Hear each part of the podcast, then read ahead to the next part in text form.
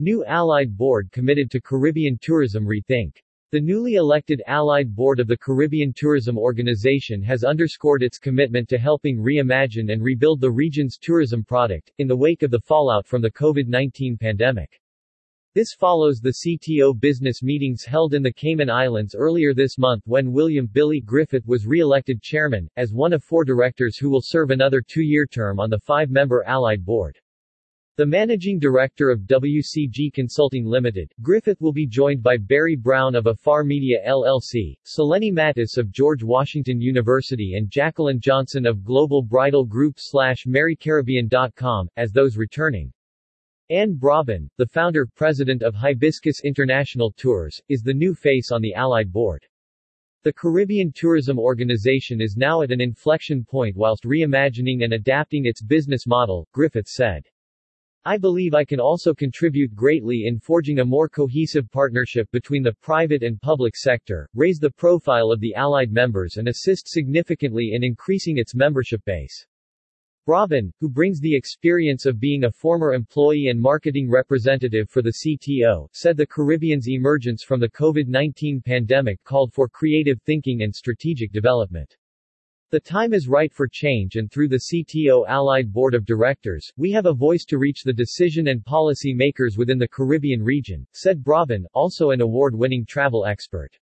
Together, we must find responsible and sustainable solutions to address the critical issues which impact tourism throughout the Caribbean and beyond.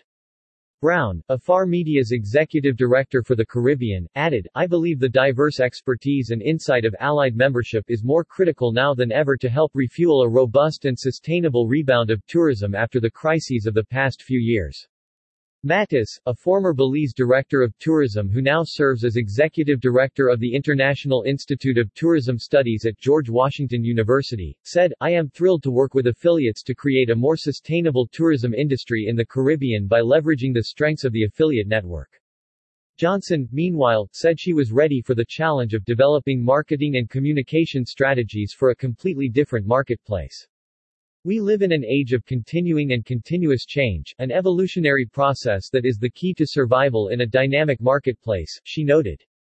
The new Allied Board, elected from among ten members representing sectors ranging from healthcare to marketing, will sit on the recently elected C T O Board of Directors while Chairman Griffith also joins the C T O Executive Committee. Together, the Allied Board will represent the interests of the Allied members at the C T O Board and Executive Committee level. In consultation with its membership, the Allied Board identifies opportunities aimed at enhancing C T O's non-government membership program, organizes activities during C T O events, and also offers recommendations to the C T O Board of Directors on regional tourism initiatives. Allied members are non-government members representing several sectors which play key roles in the development of regional tourism.